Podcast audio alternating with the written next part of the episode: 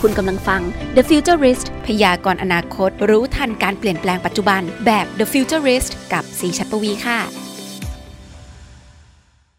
สวัสดีครับ กลับมาเจอกันอีกครั้งใน The Futurist Podcast นะครับผมเป็นยังไงกันบ้างครับคุณผู้ฟังช่วงนี้ ไม่แน่ใจว่าตอนนี้อยู่ภาคไหนหรือจังหวัดไหนกันบ้าง เพราะสถานการณ์โควิดในตอนนี้นะครับ ก็แอบน่าเป็นห่วงอยู่พอสมควรเลยสำหรับประเทศไทยจากที่ก่อนหน้านี้ตัวเลขมันเริ่มลดลงแล้วเนาะตอนนี้ก็ค่อยๆ เพิ่มมามากขึ้นเรื่อยๆนะครับผมยังไงก็เอาใจช่วยทุกคนนะครับ จริง ๆ บริษัทเราก็เพิ่งจะมี plan พากันไปที่เชียงรายกันอยู่หมาดๆเลย เมื่อประมาณไม่กี่อาทิตย์ก่อนแล้วพอ เป็นแบบนี้ปุ๊บเราก็อะเอาไงล่ะก็ต้องเปลี่ยนแผนกันไปนะครับผมยังไงคุณผู้ฟังก็ take care นะครับ เป็นห่วงทุกคนนะครับผมแต่เป็นว่าเดี๋ยวใน The Futurist Podcast ใน EP นี้เดี๋ยวเราจะมาพูดคุยเกี่ยวกับไลฟ์สไตล์กันบ้างนะครับ ที่มีความเกี่ยวข้องกับนวัตกรรม หรือเทคโนโลยีที่น่าสนใจกับสตาร์ทอัพด้วยกัน 4 เจ้า นั่นก็คือจอดสบาย มวยไทยโอเค Less Genius Cool แล้วก็ Tap Tap Everyday นะครับผม ถ้าอย่างนั้นเดี๋ยวไปเจอกับพี่ซีแล้วก็เหล่าสตาร์ทอัพกันเลยครับ ตอนนี้เราเริ่มสัมภาษณ์กันก่อนเลยคนแรกค่ะ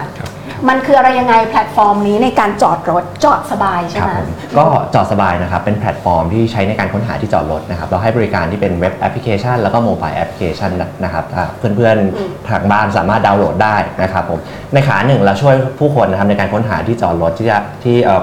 ปัญหาที่จอดรถเนี่ยเป็นสิ่งที่เราแบบเจอกันทุกวันนี้อยู่แล้วนะครับก็อยากให้ลองค้นหาดูนะครับว่าเรามีที่ที่จอดรถตรงไหน ได้บ้างนะครับ แล้วก็สำสำหรับคนที่มีพื้นที่นะครับ สามารถนำพื้นที่ของท่านนะครับ มาปล่อยเช่ากับเราได้ด้วยเช่นกัน ไม่ว่าจะเป็นลานจอดรถคุณเป็นอาคาร โรงแรมนะอาคารต่างๆนะครับ หรือลานจอดเข้ามาเป็นพันธมิตรกับเราได้นะครับ เราจะส่งลูกค้าให้กับคุณครับผม นี่เอาอย่างนี้แบบออฟฟิศซีก็ได้สิด้านหน้าทาวน์อินทาวน์นี่แย่งกันจอดยิ่งกว่าอ๋อได้เลยครับ ชั่วโมงละร้อยก็ได้ครับ เฮ้ย work มากเสาร์อาทิตย์ไม่มีใช่ครับทำงานแล้วก็ปล่อยเช่า ใช่ถูกต้องครับ เราเราเรามาด้วยคอนเซ็ปต์เปลี่ยนที่ว่างสร้างรายได้ นะมีนานยังแอปเนี้ยอะไรนะจอดสบายจอดสบายใช่ครับมีนเรายังเราดำเนินการมาประมาณ 2 ปีแล้วนะครับอ่าก็คือเราให้บริการที่เป็นทั้งทั้งที่เป็นรายเดือนนะครับ long-term parking แล้วก็รายชั่วโมงรายวันด้วยเช่นกันครับผมอ่ามีแบบรายชั่วโมงก็ได้คือที่พรามแอเรียนิดนึงใช่หาที่จอดยากๆถ้าหน้าบ้านใครอะไม่ต้องเปิดห่วได้งลักน้ำไปก็เราก็มาปล่อยเช่า ถูกต้องครับผม แล้วแล้วมันได้ตังค์จริงไหมอยากรู้จอะริงๆได้ได้นะ ตอนเคสแรกที่แบบเกิดขึ้นเนี่ยผมลองแบบเปิดให้บริการหน้าบ้านตัวเองเลยพอดีบ้านเนี่ยอยู่แบบใกล้สนามกีฬานะครับค่ะแล้วก็เปิดพื้นที่หน้าบ้าน ค่ะ คนที่มาดูบอลนะมาคอนเสิร์ตอะไรเงี้ยก็เข้ามาเข้ามาจอดคุณก็อาหารนะอยากจะกิน อ๋อได้เลย ไอตอนที่ลองตอนค่ะตอนที่ทดลองเนี่ยคือแบบก็เปิดให้เช่าแบบประมาณ 3 ชั่วโมงเนาะจริงมาก แบบมี 3 คันได้พันสอง ในคืนเดียวภายในที่ไหนสามที่ชั่วไหนโมงนี่คือแหล่งไหนไปซื้อที่ดินไว้รามคำแหงหลังรามหลังรามรามคำแหงแถวใช่นี้นะใช่หลังจริงรามอะจริงเวลาแบบมีมีงานบอลมีคอนเสิร์ตอะไรพวกเนี้ยไปแล้วค่ะดีมากคุณ นะครับ แบบหน้าบ้านตัวเองใช่ใช่ หน้าบ้านตัวเองหน้าบ้านตัวเอง ได้เหมือนกัน ทดลองตลาดก็เลยใช้หน้าบ้านตัวเองเนี่ยแหละ อย่างสสมมติว่าใช่ตอนกลางวันเราไปทำงานเราอยู่คอนโดอย่างเงี้ย ครับผมก็เอามาปล่อยได้เหมือนกัน โอ้โหหรือว่าเรามีมีพื้นที่ใกล้กับรถไฟฟ้าหรืออะไรพวกเนี้ยครับคนก็จะมาแบบจอดปึ้ง แล้วก็ขึ้นรถไฟฟ้าไปไปทำงานต่อเนาะหรือเลี่ยงพวกรถติดหรืออะไรพวกนี้นะครับหรือว่าแบบพวก office building เนี่ยที่จอดรถไม่พอประจำเลยนะครับแล้วก็ให้บริการพื้นที่รอบๆ เพื่อให้คนสามารถเข้าถึงที่จอดรถได้ครับอืมมันมันน่าสนใจตรงบ้านตัวเองที่เป็นทาวน์เฮาส์อะไรอย่างนี้อ่าใช่ใช่ครับไม่ผมจำเป็นต้องเป็น area ใหญ่ๆ ครับผมอืมมี ที่เดียวก็เอามาปล่อยได้ มี 10 ที่ร้อยที่ชื่ออะไรนะขึ้นมาได้ครับผมชื่อจอดสบาย จอดสบายนะครับ จอดสบายจอดสบาย อืมฉันจะได้จอดสบาย ใช่ครับจอดสบายเข้าไปที่แอปเลยเหรอเข้าไปที่แอปได้ครับ เข้าไปที่เว็บได้ดาวน์โหลดได้นะครับ ตอนนี้ตอนนี้พร้ยังไม่มีแอปสมมติคนดูยังไม่มีแอปเลย แล้วแบบเข้าไปถึงนี่คือเราได้ตังค์แน่ๆใช่ไหมถ้าเราเปิดให้คนเขาจอดเนี่ย อ่าถ้าทำเลมันยังไงถ้าทำเลของคุณเนี่ยมันเป็นทำเลทองนะครับ ขึ้นเข้ามาที่เว็บไซต์ของเราได้เลย แล้วก็กดปล่อยเช่าที่จอดรถนะครับกรอกข้อมูลรายละเอียดที่จอดรถของคุณนะครับ ไม่ว่าจะเป็นบ้าน personal area หรือว่าเป็นลานจอดรถต่างๆนะครับกรอกข้อมูลมาเราจะ match ลูกลูกค้าให้กับคุณนะครับ อืมง่ายจัง เลยเนาะใช่ง่ายๆ ไม่กี่ขั้นตอนครับ ค่ะจอดสบายแน่นอนครับผมคิดว่าแพลตฟอร์มเนี้ยทั่วประเทศนะจอดได้ทั่วประเทศเลย ตอนนี้เราเริ่มจากกรุงเทพและปริมณฑลก่อนเนาะอืม แต่ว่าเป้าหมายของเราจริงๆ ไม่ใช่แค่ประเทศไทย เป็นปัญหาเป็นเรื่อง parking เนี่ยมันเป็นปัญหาระดับนะระดับโลกเนาะใช่เอ๊ระดับโลกใช่ระดับโลกถูกต้อง เพราะฉะนั้น เป้าหมายของเราในในในเฟสเบื้องต้นเนี่ยเรามองที่จะในระดับที่เป็น Southeast Asia ก่อนนะครับค่ะเพื่อนบ้านของเรามาเลเวียดนามอะไรเงี้ยปัญหาเดียวกันนะครับรถติดรถเยอะเต็มไปหมดนะครับหาที่จอดรถไม่ได้นะครับแล้วก็พยายามจะแก้แก้ pain point ให้กับคนในชุมชนเมืองครับผมคุณมาร์คถ้าเกิดเขาไม่รู้ว่าหน้าบ้านเขาเนี่ยคือพื้นที่เขาหรือเปล่าเขาปล่อยจอดแบบโดนล็อกล้อให้มาทำไงอะอ๋อ ถ้าโดนล็อกล้อเหรเออคอรับ แล้วโดนล็อกล้อทำไงอะอันนี้น่าช่วยเคลียร์ อันนี้ไม่น่าจะช่วยเคลียร์ได้นะครับอย่างเงี้ยกรุณาดูพื้นที่ตัวเองก่อนนิดเรานึงปล่อยนะครับพื้นที่นึกออกไหมใช่ แล้วเราปล่อยพื้นที่แล้วเราดูไหมในฐานะเจ้าของแพลตฟอร์มเราไปเช็คเขาไหมอะว่าพื้นที่มันมันใช่ไหมมันได้ไหมอะไรอย่างเงี้ยเราอ่า เออเราเช็คยังไง จริงๆจริงๆเวลาแบบเราพิจารณาพื้นที่นะครับ จริงๆ ก็ควรจะเป็นพื้นที่ของตัวเราเองอืมเนาะเป็นสิทธิ์ที่เราแบบสามารถดูแลตรงตรงนั้นได้นะครับ ค่ะ จริงๆมันถือเป็นความรับผิดชอบของเรา เราให้บริการกับลูกค้าแล้วนะครับ เพราะฉะนั้นเนี่ยเราก็ควรจะดูแลเขาด้วยไม่ให้เขาโดนล็อกล้อนะครับ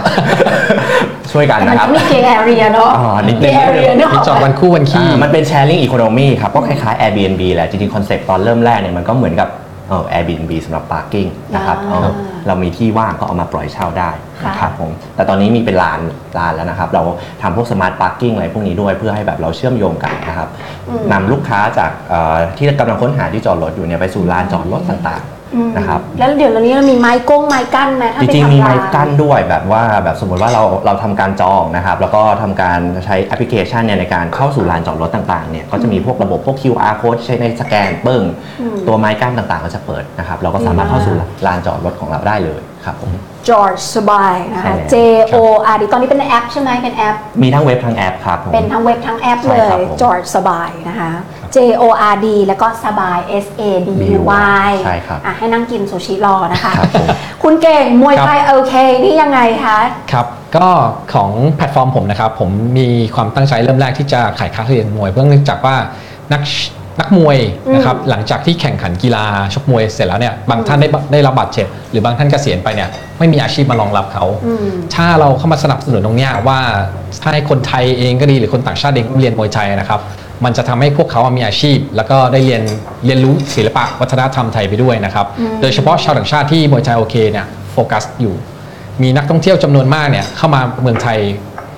และได้เรียนมวยไทยนะครับ แต่โอเคครับความคาดหวังไม่เหมือนกัน เนื่องจากบางค่ายเขาสอนให้ไปเป็นนักกีฬาเพื่อไปไปชกแข่งขัน บางค่ายสอนให้ออกกำลังกาย เพราะฉะนั้นเนี่ยนักท่องเที่ยวเขาไม่ได้รู้ว่าค่ายไหนเขาเป็นยังไง เพราะฉะผมก็เลยเป็นตัวกลางที่จะบอกว่าเอ้ยโอ้แต่ละค่ายทำอะไรยังไงบ้าง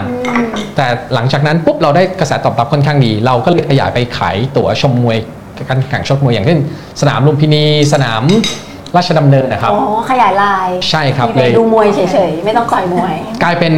อ่าเขาไปดูมวยเสร็จเขาเลยอยากเรียนมวยอ่า เขาเรียนมวยเสร็จเขาเลยอยากไปดูการแข่งขันชกมวยเอาหมด เอาหมดได้หมดทุกคนที่ชอบมวย ใช่ครับแล้วอยากอะไรกับมวยสักอย่างได้หมด เนื่องจากอ่าที่ผมทำลักษณะธุรกิจประมาณนี้ใช่ไหมครับทำให้มีชาวต่างชาติที่เป็นเจ้าของมวยหรือเจ้าของยิมที่ต่างชาติต่างประเทศเนี่ยอืม เขามาใช้แพลตฟอร์มผมแล้วก็อยากจะเป็นพาร์ทเนอร์กับผมด้วย อู้ ก็กลายเป็นผมขยายสาขาไปโดยที่ คิดว่าจะขยายใน 3 ปีข้างหน้าเลยกลายเป็นขยายได้เร็วขึ้นครับ ประเทศไหนบ้างคะ มีเยอรมัน อิตาลี ฝรั่งเศส ไต้หวัน แคนาดา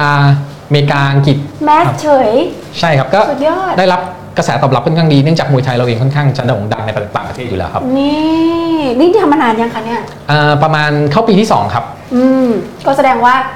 เพิ่งปีที่ 2 ก็รู้สึกว่ามันสามารถไปได้อีก มันเริ่มเติบโตใช่ครับ แล้วแล้วแบบ community ของคนที่เป็นคนไทยล่ะที่เล่นแบบมวยไทยมีเยอะไหมเอ่อตอนนี้ต้องยอมรับว่าผู้หญิงอะ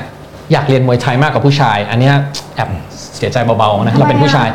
ผู้หญิงรักสุขภาพมากกว่าครับเขาชอบไปซิกแพคอ่าอยากไปเล่นอาจจะอยากไปถ่ายรูปด้วยนะครับที่เจอมาก็อยากจะไปถ่ายรูปด้วย ก็เลยก็เลยทำให้ ว่าครูมวยดูดูหุ่นดีเฉย ก็ก็เลยทำให้ตลาดผู้หญิงอะค่อนข้างโตนะครับ โดยเฉพาะอ่าพวกยิมมวยที่อยู่ใกล้ๆสสถานที่ทำงาน อืม ก็จะเป็นอะไรที่ตอบรับกับอ่าลูกค้าชาวชาวไทยที่เป็นคนอ่าที่เป็นเพศหญิง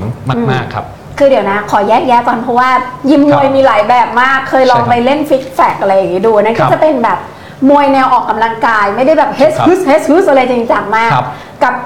ค่ายมวยที่บอมพอเมื่อกี้พูดว่าครูมวยอะครับ รู้สึกว่าครูมวยควรจะแบบจริงจังอะมีแบบท่าลงท่าหลับมันมันประมาณไหนบ้างที่ที่อยู่ในมวยไทยโอเคเนี่ย อ่ามันแบ่งออกเป็น 3 กลุ่มหลักๆด้วยนะครับที่ที่เป็นเกี่ยวกับค่ายมวยโรงเรียนมวยหรือว่าอ่ายิมมวยนะครับอย่างยิมมวยเนี่ยส่วนมากจะจะตั้งอยู่แถวแถวๆออฟฟิศสำนักงานทั่วไปนะครับก็จะเป็นแนวสอนออกกำลังกายอืมมาเป็น cardio burn กันซะส่วนมาก ดูเป็นจิม อ่าแต่ถ้าเป็นโรงเรียนสอนมวยหรือเป็นค่ายมวยเนี่ยเขาจะสอนไปเพื่อชก ไปแข่งขันชกขึ้นมวยชกจริงจัง ได้จริงๆใช่ครับ อืม ซึ่งระยะเวลาแต่ละคนไม่เท่ากันขึ้นอยู่กับพื้นฐานขึ้นกับความเข้าใจในการเรียนรู้ศิลปะมวยไทยครับ เพราะมันจะต้องมีลำไหว้ครูมวยไทยด้วย แล้วต้องมีการออกศิลปะแม่ไม้มวยไทยด้วยครับค่ะ ซึ่งทางที่พูดมาเนี่ยมีครบหมด ใช่ครับ มีครบหมดอยู่บนเราถืออีกว่าทั้เป็งนถือว่าเราเป็นแอปที่ที่แบบเบอร์หนึ่งเลยนะที่เกี่ยวกับมวยไทยในเมือง ในปัจจุบันตอนเนี้ยเราเป็นเจ้าเดียวในทั้งในประเทศไทยและต่างประเทศด้วยครับ โอ้หล่อตครับบมือให้ตบมือให้ เอาตักซูชิให้อันหนึงเราอยู่นานแล้วจะกินไหมเนี่ยเดี๋ยวเอครับอก็เราพยายามจะโฟกัสโดยเฉพาะยิ่งสถานการณ์โควิดเนี่ย อืม มวยไทยต้องยอมรับว่าได้รับผลกระทบโดยตรงเนื่องจากอ่าสนามมวยเราอาจจะไปทำเป็นตัวแพร่กระจายนะครับ เอาไป แต่ก็อยากให้เราเปลี่ยน perception กันใหม่นะครับเพราะว่าอ่าสถานสนามมวยเองก็สูญเสียรายได้ไปเยอะแล้วก็อย่างค่ายมวยเองเนี่ยหลาย ๆ ที่ปิดตัวลงไปนะครับ ก็อยากจะให้คนไทยเราอะเข้ามาช่วยเหลือในการอุดหนุน จะผ่านแพลตฟอร์มผม หรือจะไปค่ายโดยตรงก็ได้ครับ มาที่สุภาพสตรีของเราบ้างดีกว่าคุณบุ้งอะไรยังไงเนี่ย กินพื้นที่เยอะแยะมากมายสนใจมากมันคืออะไร ต้องไปฟังอ่าจริงๆแล้วก็คือแบบเป็นโมเดลของหุ่นยนต์นะคะ ซึ่งอ่า เขาเรียกว่าอะไรนะเป็นเลโก้ Mind storm ใช่ใช่อะไรอย่างนั้น คือว่าจริงๆ เราเป็นครูสอนวิชาหุ่นยนต์ให้กับนักเรียนนะคะ ซึ่งทีนี้เนี่ยในกระบวนการเรียนของเรามันจะต้องมีสื่อในการสอนใช่ไหมคะอ่าตอนนี้เนี่ยเราใช้หุ่นยนต์ชุดของเลโก้อยู่ เพราะว่ามันทำมันใหญ่สะดวกอืมอ่าปลอดภัยแล้วก็ใช้งานง่าย แล้วก็ประหยัดเวลาในทำกามารนานแล้วเนาะเลโก้อ่าของเลโก้อะมีมีมาประมาณ 80 กว่าปีละอืมใช่ไหมแต่ทีนี้เนี่ย20 ปีให้หลังที่ผ่านมาเนี่ยถึงจะเขาพัฒนาทำตัว Mind storm เป็น m y s t o r m ขึ้นมาใช่ค่ะแล้วก็เขาก็พัฒนาเวอร์ชันความฉลาดของหุ่นยนต์ขึ้นมาเรื่อยอืมๆนะคะ จนกระทั่งเนี่ยเวอร์ชันปัจจุบันเนี่ยเทียบเท่ากับอ่า คอมพิวเตอร์ ARM9 แล้วอืมคือ processing เหมือนกับคอมพิวเตอร์เครื่องหนึ่งเลยอืมสามารถบลูทูธได้สามารถอ่าอ่า coding ทำงานได้ได้ทุกอย่างอ๋อใช่ แล้วก็อ่าวัตถุประสงค์ในการเรียนของเราตรงนี้เนี่ยเพื่อออกแบบเทคโนโลยีนะคะค่ะจนกระทั่งถึง coding อืมทีนี้เนี่ยปัจจุบันอะปัจอ่าโลกเราเปลี่ยนเป็น 4.0 หมดละใช่ไหมคะจริงอ่าเด็กจะต้องมีพื้นฐานทางด้าน coding ด้วยอืมแล้วก็เราก็เลยทำแพลตฟอร์มนะคะ ซึ่งได้รับการสนับสนุนจากทาง NIA ว้าวซึ่งแพลตฟอร์มตัวนี้เนี่ยเป็นซอฟต์แวร์ช่วยครูในการสอนนักเรียน เพราะว่าเรารู้กันอยู่แล้วว่าวิชาของอาการลงมือปฏิบัติอะค่ะ คุณครูจำนวน 1-2 ท่านต่อนักเรียนห้องหนึ่ง20 30 40 คนเนี่ยอืมบางทีเราดูแลไม่ทั่วถึง ไม่พอหรอกอืมใช่ แล้วยิ่งเป็นแบบอ่าชิ้นเล็กชิ้นน้อยเนี่ยค่ะ กว่าจะประกอบขึ้นมาเป็นหนึ่งโครงงาน เพื่อให้นักเรียนเรียนรู้เรื่องการเคลื่อนไหวพวกเนี้ยค่ะอืมที่ตั้งคำถามมานานแล้วว่าไอ้ตัวแบบเนี้ยคือแบบซีสงสัยว่าคือมันมีอุปกรณ์คล้ายๆกันแบบเนี้ยหลายที่นำเข้ามาขายนะ ค่ะแต่คนเป็นพ่อแม่ที่มีกำลังซื้อแล้วก็ทุกคนอะวันเนี้ยซีชื่อว่าครอบครัวพ่อแม่นะให้ความสนใจว่าลูกฉันน่าจะต้องเรียนด้านโคดดิ้งแต่ไม่มีปัญญาสอนเองอ๋อก็เราเรามันตอบโจทย์ตรงนี้มาใช่ไหมคุณบุ้งอ่าใช่ใช่คือว่าของเราเนี่ยอ่าทำทั้งสองลักษณะเลยก็คือว่าสอนเป็นอ่าสาขาก็คือว่านักเรียนมาเรียนเสริมตามอัธยาศัยอืมแล้วก็ทำแพลตฟอร์มตัวเนี้ยช่วยครูในโรงเรียนอืมก็คือว่าสามารถเรียนตามโรงเรียน ซึ่งตอนเนี้ยแพลตอ่าตัวซอฟต์แวร์ตัวเนี้ยเรากระจายไปประมาณ 10 จังหวัดทั่วประเทศแล้วโอ้โหค่ะ มีจังหวัดอะไรบ้างคะอ่ามียะลา มีชัยนาท อุดรอ่ากรุงเทพ แล้วก็โรงเรียนสาธิตหลายโรงเรียนก็สนใจของเราเหมือนกัน อ่าค่ะ คือเราก็เจาะเป็นที่โรงเรียนที่ให้ความสำคัญในการพัฒนาตัวหลักสูตรนี้และการสอนแบบนี้ใช่ไหม ใช่สิ่งที่เราพัฒนาคือไอ้ตัวเนี้ยมีขายอยู่แล้ว เป็นชุดคิดเป็นแพ็กเกจแต่ไอ้ที่ยากเนี่ยคือครูครูที่จะสอนให้นักเรียน get ถูกต้องถูกไหมนอกอ่านอกจากอ่าเป็นสื่อที่ช่วยครูในการสอนนักเรียนแล้ว เรายังช่วยออกแบบห้องเรียน robot lab ด้วย หรือว่าห้องเรียนหุ่นยนต์อ่าเพราะว่าอะไรคืออ่าบุ้งบุ้งมี background ทางด้านอ่า industrial engineer มาอ่าการทำ workplace การ flow ในห้องเรียนนะคะต้องให้ได้เกิดมันต้องน่าเรียนนิดนึง ใช่ แล้วก็ต้องเกิดการเคลื่อนไหวที่ไม่ขัดกันไม่แบบวิ่งชนไปชนมาอย่างเงี้ยค่ะ อืมเราก็เลยจัดวาง layout ของอืม โรบอทแลบตรงนี้ด้วย เผื่อโรงเรียนไหนอยากทำแต่ไม่รู้ว่า environment ใช่ มันถูกหรือผิด ใช่ใช่บอกได้คุยได้ ใช่ ก็คือว่า ก็คือตั้งแต่เกิดช่วงโควิดเนี่ยอืมพันน่ะเชื่อว่าหลาย ๆ คนน่ะก็คงมีความรู้สึกไม่สบายใจอะเวลาเราจะแตะหรือสัมผัสสิ่งของสาธารณะใช่ไหมจริคะงค่ะอย่างเช่น ปุ่มลิฟต์อืมอย่างเงี้ยปุ่มโถส้วมค่ะใช่ไหมคะเราอะก็ออกผลิตภัณฑ์ตัวหนึ่งออกมานะคะเอ่อชื่อว่า Tap Tap Hygiene Stick แท็บแท็บแท็บแท็บ hygiene แท็บที่แปลว่าแตะอืมนะคะ everyday ก็คือทุกวันใช่ไหมคะชื่อแบรนด์เรา Tap Tap everyday อืมนะคะ เราออกตัว Tap Tap Hygiene Stick ออกมานะคะ ซึ่งจะมาตอบโจทย์เกี่ยวกับ การลดการสัมผัสเนี่ยแหละค่ะอืมแทนนิ้วมือก็คืออะไรที่นิ้วมือทำได้เนี่ยแท็บแท็บทำได้จนะริคะงอะก็ไม่ก็คืออย่างเช่นเรื่องของการกดปุ่มต่างๆ ใช่ไหมคะ การเกี่ยว การเกี่ยวเช่น การเกี่ยวเปิดฝาถังขยะ การเกี่ยวเปิดฝาโถส้วมค่ะใช่ไหมก็คือไม่มีใครชอบอยู่แล้ว ใช้เสร็จแล้วก็แทนที่จะใช้มือเราเราก็ใช้แท็บๆแล้วใช้ก็อีสิ่ล้างงนี้หน้าตามันเป็นไงคะ หน้าตาหน้าตาหน้าตา ก็คือมันก็เป็นลักษณะคล้ายนิ้วมือเนี่ยแหละค่ะ อุ้ยทำเสร็จพร้อมขายแล้วนี่ ขายไปแล้วขายได้หลายตัวแล้วเขาฝากวางให้ค่ะได้ได้ได้ได้เอาเลยก็คือแล้วก็อีกฟังก์ชันหนึ่งก็คือเป็นเกี่ยวกับการผลัก เช่นประตูไหนที่เราสามารถเปิดกรอนอะเราผลักด้วยมืออะอย่างนี้เหรอแบบอย่างนี้เหรอก็คืออาเป็นอย่างเงี้ยอ่าถ้าเราเปิดเขาเรียกปว่าระตูไหนอะประตูเขาควายเขาเรียกว่าประตูเอเขาอควายที่น้ำหนักอะไม่ได้มีน้ำหนักมาก เปิดได้ด้วยนิ้วมือเนี่ยแทบๆทำได้อ่าๆนะคะ แล้วก็อีกฟังก์ชันหนึ่งที่เออเรามีเนี่ยก็คือเป็นการสร้างสเปซให้กันอากาศเพราะว่า ตอนนี้ชีวิต new normal อะเราก็ต้องเข้าใจแหละว่ายังไงทุกวันเราก็ต้องใส่หน้ากากใช่ไหมอืม เป็นเรื่องที่ขาดไม่ได้ บางทีค่ะตื่นเช้ามาเราก็ลืมใช่ไหมพอเราใส่แท็บๆตอนเช้าเราสามารถเช็คตัวเองได้เลยว่าเอ้ยวันนี้อุปกรณ์ฉันครบแล้วนะพร้อมมันลดคือแล้อีวหยังอะไอ้ไอ้แคปแคปใส่หน้ากากเนี่ยมันคือยังไงนะก็คือว่ามันอะอันไหนมี คืออันไหน มีที่เกี่ยวข้างล่างใส่หน้ากากสุดยอด กี่บาทเนี่ย สุดยอดสุดยอดแบบอะ จริงๆกล้องไหนคะกล้องนี้เหรอใครเก่งสุดยอะอดเอาแก้วมาเอาแก้วมาช่วยเขาหน่อยปะอ่าก็คืช่วอยกันสตาร์ทเห็นแล้วอยากก็ได้คือเลยเป็นอค่ะย่างอ่าโอเค เดี๋ยวหันจะอธิบายฟังก์ชันก่อนนะคะ ก็คือตัวเนี้ยนอกจากที่มันจะใช่มันมีหลายสีมีทั้งหมด 10 สีนะคะ ก็คือลองเอากลับไม่ครบอะชื่อมีทั้งรุ่นทึบแล้วก็รุ่นโปร่งแสงนะคะ รุ่นโปร่งแสงจะมาตอบโจทย์คนที่ชอบความไฮจีนมากๆ จริง ๆ ที่แบบว่า คือทำความสะอาดปลอกแล้วก็เอ้ยทำความสะอาดตัวด้ามแล้วก็ยังไม่สบายใจก็ฉันก็ต้องทำความสะอาดปลอกด้วยมันนะคืคะออีหยังแล้วเนี่ยคือให้คือดูนี่คงงงนิดนึง คือว่าอย่างนี้ไอตอนแรกเนี่ยพันธุ์น่ะก็คือใช้พวกอุปกรณ์พวกเนี้ยอืม หลายตัวมากที่เราจับจองมาเพราะว่าเราก็มีความซื้อมาแบรีบวิวเยอะมากแล้วใช่ไหม ใช่เราก็มีความแบบกลัวโควิดหนักมากใช่ไหมคะอ่าฮะก็เลยได้ลองใช้หลายตัว ซึ่งบางตัวเนี่ยเขาก็เล็กจริงสะดวกในการพกพาจริง แต่ไม่สะดวกในการใช้ อ่า เพราะเขากดได้อย่างเดียว อ่า ใช่ไหมแล้วก็บางตัวที่ full function เลยแบบทำได้ทุกอย่างนู่นนี่แต่ว่ามันหนักอืม หรือว่ามันใหญ่ที่แบบไม่ได้สะดวกกับการพกพาหัวการเกาหัวไหมเกาเกาหัวได้แต่ว่าล้างด้วยนะคะเรามีการใช้แทนหวีหยุดหยุดไม่ก็เขาบอกแทนนิ้วไง ก็แบบว่าพอใช้เสร็จแล้วก็แปลว่าทุกครั้งที่ใช้คือต้องล้างใช่ไหมไม่หรือว่าก็คือถ้าสมมติว่าเราเราเอาไปไปจิ้มอย่างอื่นจิ้มอย่างไม่อื่ใช่นตัวเราอะเอออะไรเออจิ้มอย่างอื่นที่ไม่ใช่ตัวเราแล้วก็ แทนที่จะมาฉีดแอลกอฮอล์บนมือเราเราอาจจะลวกไปวันหนึ่งแล้วก็กลับไปทำความสะอาดวันเดียวก็ได้ หรือแบบบางทีก็อาจจะลดการใช้ทิชชู่ที่แบบเวลาเราอยากจะเออแตะก็ดูตุ้มมีตุ้มกิมตุ้มมิคอย่างดูเงี้ยเป็นคนมีอะไร ก็จบไปแล้วนะครับสำหรับการพูดคุยของพี่ซีกับเหล่าสตาร์ทอัพทั้ง 4 เจ้าแหมสุขสนานเอาซะผมอยากจะไปร่วมวงด้วยเลยนะครับ ขอบคุณทั้ง 4 เจ้าอีกทีกับจอสบายมวยไทยโอเคเลส Genius School แล้วก็แท็บ Tap Everyday ถ้าเกิดว่าใครสนใจเจ้าไหนสามารถเอาชื่อไป search ใน Google หรือว่า Facebook ได้เลยนะครับ รับรองเจอแน่นอนนะครับผมแล้วก็ที่สำคัญต้องขอบคุณ NIA สำนักงานนวัตกรรมแห่งชาติด้วยนะครับที่ทำให้พวกเรา The Futurist Podcast ได้มีโอกาสมาเจอกับเหล่าสตาร์ทอัพแล้วก็ได้มาแนะนำให้ทุกคนได้รู้จักกันนะครับผม เรียกได้ว่าเปิดโลกเลยแหละ บางไอเดียคือเราอาจจะเคยมีคิดเล่นๆไว้บ้าง แต่ก็ไม่คิดว่ามันอาจจะต่อยอดเป็นสตาร์ทอัพหรือแบบเป็นบริษัทสามารถค้าขายกำไรได้จริง หรืออย่างบางเจ้าเนี่ยก็เป็นไอเดียที่แบบ ค่อนข้างว้าวแบบว้าวมาก ๆ เลย คือ เราอาจจะมองเฮ้ยไอเดียแบบนี้มันเกิดขึ้นได้จริงเหรอ แล้วแถมเป็นโมเดลธุรกิจที่น่าสนใจด้วยสำหรับหลาย ๆ เจ้า ก็ถ้าเกิดว่าใครสนใจหรือว่าอยากจะเปิดสตาร์ทอัพหรือแอบแอบๆทำอยู่อะไรก็สามารถทักเพจ Daily City ของเรามาได้เลยนะครับผมพร้อมรับฟังพร้อมสนับสนุนมาก ๆ เลยนะครับผม ถ้าอย่างนั้นเดี๋ยวตอนนี้เดี๋ยวเรามาอัปเดตข่าวสารที่น่าสนใจกันในช่วงโต๊ะข่าว CT กันต่อเลยนะครับ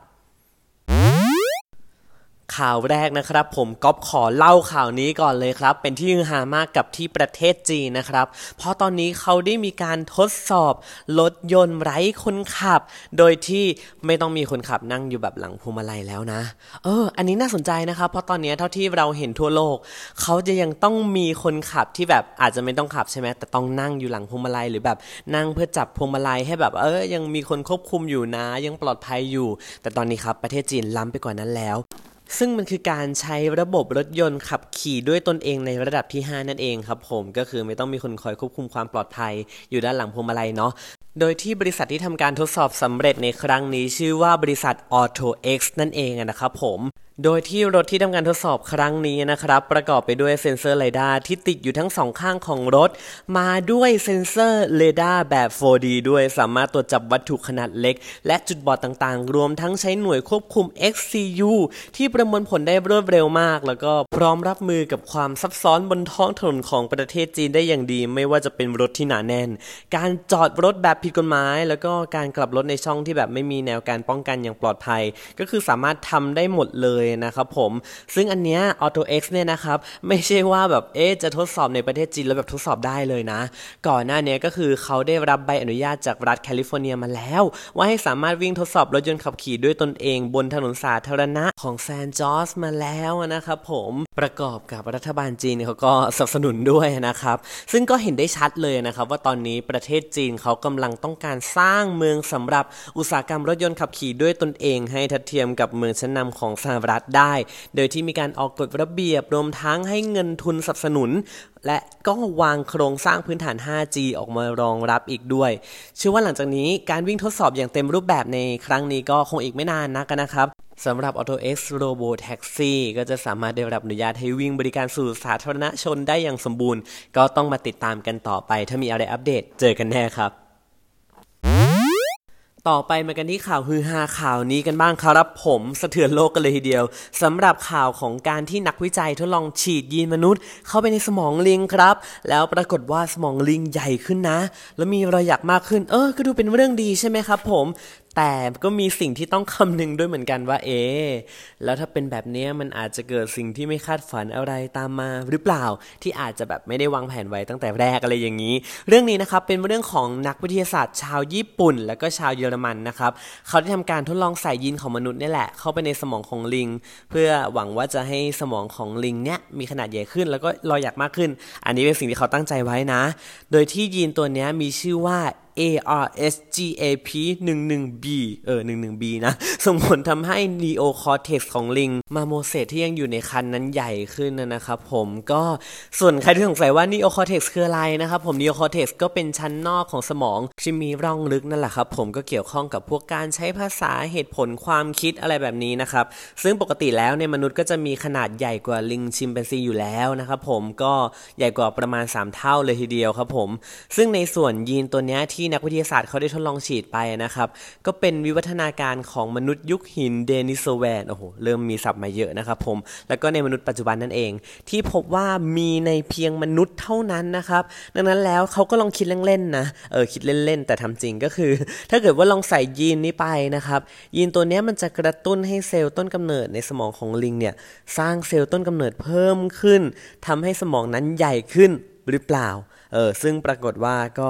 เป็นอย่างนั้นจริงๆนะครับผมส่วนใครที่สงสัยว่าแล้วลิงมาโมเสสคืออะไรนะครับ ลิงมาโมเสสก็หรืออีกชื่อหนึ่งที่เราอาจจะรู้จักกันดีก็คือลิงแคระนั่นเองเนาะก็เป็นลิงที่มีขนาดเล็กที่สุดในโลกนั่นเองนะครับ แล้วก็มีถิ่นฐานอยู่ตามป่าเขตร้อนบริเวณบราซิลตะวันออกอะไรอย่างนี้ อีกทั้งยังมีเรื่องของการหลากหลายสายพันธุ์มากด้วยกว่า 10 ชนิดเลยทีเดียว รูปร่างก็อาจจะใหญ่กว่ากระรอกบ้านเราเล็กน้อย มีน้ำหนักตัวก็ไม่เกินครึ่งกิโลกรัมนะครับนึกภาพก็คือเหมือนเป็นลิงตัวเล็กๆกันเนาะดังนั้นแล้วก็ดูไม่น่าจะใกล้เคียงมนุษย์ได้ใช่ไหมครับ แต่ทีนี้พอฉีดไปปั๊บเขาก็เลยเริ่มกังวลแล้วว่า เอ๊ะ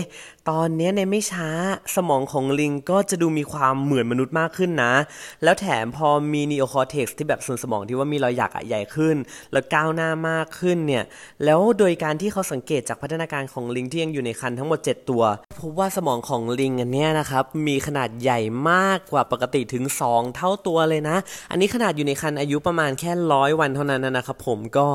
น่าสนใจมากๆเลยแหละครับผม และก็นอกจากนี้นะครับ พอเป็นแบบนี้แล้วเนาะนักวิทยาศาสตร์เขาก็เลยโอเคงั้น เราหยุดการทดลองกันดีกว่าไหม เพราะว่าผลลัพธ์ที่ออกมามันคือดีเกินคาดมาก ๆ จนอาจนำไปสู่สิ่งที่ไม่คาดคิดได้อย่างที่เราได้บอกตอนต้นไปนะครับผมก็โดยการวิจัยนี้ก็จะทำโดยสถาบันชีววิทยาและพันธุศาสตร์ ระดับโมเลกุลในเยอรมนี แล้วก็สถาบันกลางสำหรับสัตว์ทดลองในญี่ปุ่นนะครับ ก็แหมน่าคิดอยู่เนาะตอนนี้มนุษย์เราก็ดำรงเผ่าพันธุ์ครองโลกอยู่ไงแล้วถ้าอยู่ดีจะมีลิงประเภทหนึ่งแล้วสมองใหญ่ขึ้นแล้วแบบฉลาดเทียบเท่าเราได้ มันจะเกิดอะไรขึ้น ตรงนี้นักวิทยาศาสตร์เขาก็เลยกังวลกันไงครับ ผมก็เลยหยุดไป ดังนั้นแล้วถ้าเกิดว่าใครฟังแล้วมีข้อคิดเห็นยังไง หรือว่าอยากจะแชร์ในมุมมองไหนเพิ่มเติมก็ Facebook มาได้เลยนะครับเพจ Daily CT พร้อมรับฟังเสมอ มาปิดท้ายกันที่ข่าวของ Apple กันบ้าง อย่างที่เราได้รู้กันว่าใน iPhone 12 เนี่ย นอกจากที่เขาจะไม่แถม EarPods หรือว่าหูฟังมีสายมาแล้วเนี่ย เขายังไม่แถมหัวชาร์จ หรืออะแดปเตอร์มาให้เราอีกนะครับผมในก็เป็นเรื่องเป็นราวกันไปในหลายประเทศ ไม่ว่าจะเป็นฝรั่งเศสที่เขาได้มีการ ให้คำสั่งว่า Apple ต้องให้หูฟัง AirPods นะ ตามข้อกำหนดอุปกรณ์ของเขา แล้วก็ล่าสุดนี้ครับ มีรายงานว่าหน่วยงานคุ้มครองผู้บริโภคของรัฐเซาเปาลู ประเทศบราซิลได้ออกคำสั่งให้ Apple ต้องให้หัวชาร์จมาพร้อมกับการซื้อ iPhone เครื่องใหม่ ราะคือก่อนหน้านี้เขาก็ได้ถามกับ Apple ไงครับ ว่าเนี่ยทำไม Apple ถึงไม่แถมของเหล่านี้มาให้ แต่คำตอบที่ได้จาก Apple ก็คือได้คำตอบมาว่า เป็นปัญหาเรื่องของสิ่งแวดล้อมนู่นนี่อะไรตามที่เรารู้กันใช่ไหมทีเนี้ยเขาก็เลยมองว่าเฮ้ย ถ้าเป็นแบบเนี้ยมันไม่มีน้ำหนักพอนะยูรวมถึงเนี่ยอุปกรณ์เหล่านี้มันเป็นอุปกรณ์ที่เป็นพื้นฐานมาก ๆ มันจำเป็นต้องให้ ดังนั้นแล้วถ้าเกิดว่า Apple จะขายของ iPhone เนี่ยนะครับในรัฐเซาเปาลูในบราซิลเนี่ยก็จำเป็นจะต้องแถมของให้เหมือนเดิม ซึ่งก็คาดว่านะครับ อาจจะมีการขยายผลคำสั่งนี้ให้บังคับใช้ทั่วประเทศบราซิลต่อไปในอนาคตก็เป็นได้ ยังไงก็เดี๋ยวต้องมาตามรอดูกันต่อไปนะครับ รวมถึงจะมีประเทศอื่นอีกไหมที่จะมีคำสั่งอะไรแบบนี้ก็ไม่แน่นะครับ ผมยังไงก็เดี๋ยวต้องมารอดูกันต่อไปครับ และนี่ก็คือทั้งหมดของ The Futurist Podcast EP 22 ในวันนี้นะครับ ก็เดี๋ยวไว้มาเจอกันใหม่ในตอนหน้าอย่างแน่นอนครับ ถ้าเกิดว่าใครฟังแล้วมีความคิดเห็นยังไง ก็สามารถไปพูดคุยหรือไปอัปเดตข่าวสาร กันได้ที่ Facebook Fanpage Daily CT หรือว่าฟังพอดแคสต์ย้อนหลังได้เลยนะครับ ที่ช่องทางของ s ีมีเกนพอดแคสต์ทาง Apple Podcast Spotify SoundCloud เลยนะครับผมสำหรับวันนี้ สวัสดีครับ และคุณสามารถกลับมาติดตามฟังพอดแคสต์ดีๆที่ช่วยพยากรณ์อนาคต รู้ทันการเปลี่ยนแปลงปัจจุบันแบบ The Futurist ให้ทะยานสู่โลกอนาคตได้อย่างก้าวหน้าและมั่นคงนะคะสำหรับวันนี้ สวัสดีค่ะ